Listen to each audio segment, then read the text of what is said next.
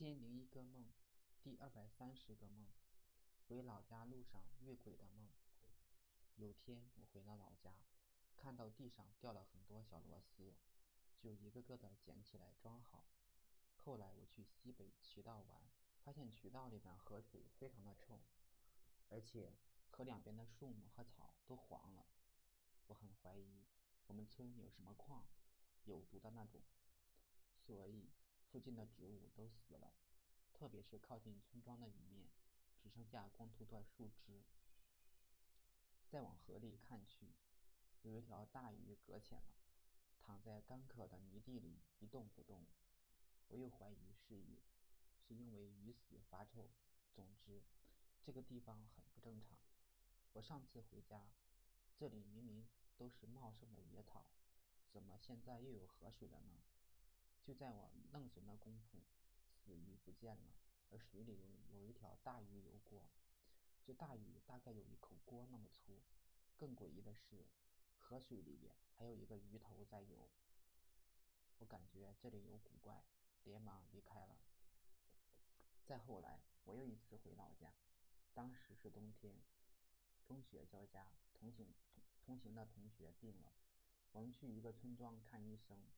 医生说我们都有病，不能吃肉，要不然后果很严重。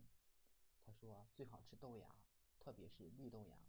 我半信半疑的离开了。这次我们经过一个据说闹鬼的河，当时是晚上，我蹑手蹑脚的沿着河边瓦房的墙根悄悄的走，又跳过一条小土沟。当时很担心滑倒滚到河里，好在没有事。再往前走，遇到很多干枯的树枝，我总觉得这个地方似曾相识。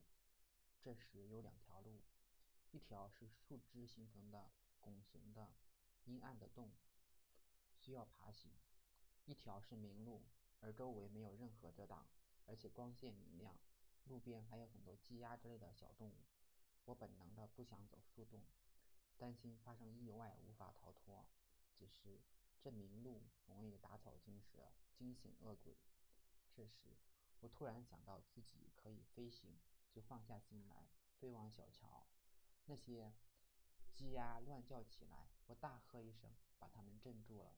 这时又发现小桥也不见了，只剩下树丛之间的缝隙。那些树叶似乎隐隐合拢，要把我的路封住。我大吹一口气。从树丛中间推开一个大洞，飞了过去。这些古怪的树叶并没有发难，反而像是向我致意，跟随我的身影转动，就像向日葵一样。大概他们以为我是神仙下凡。这时，我和老婆停下来观察这些奇怪的树叶。我突然发现，这里就是我们村西北渠道。我这一生大概有三次差点死掉。都跟河有关。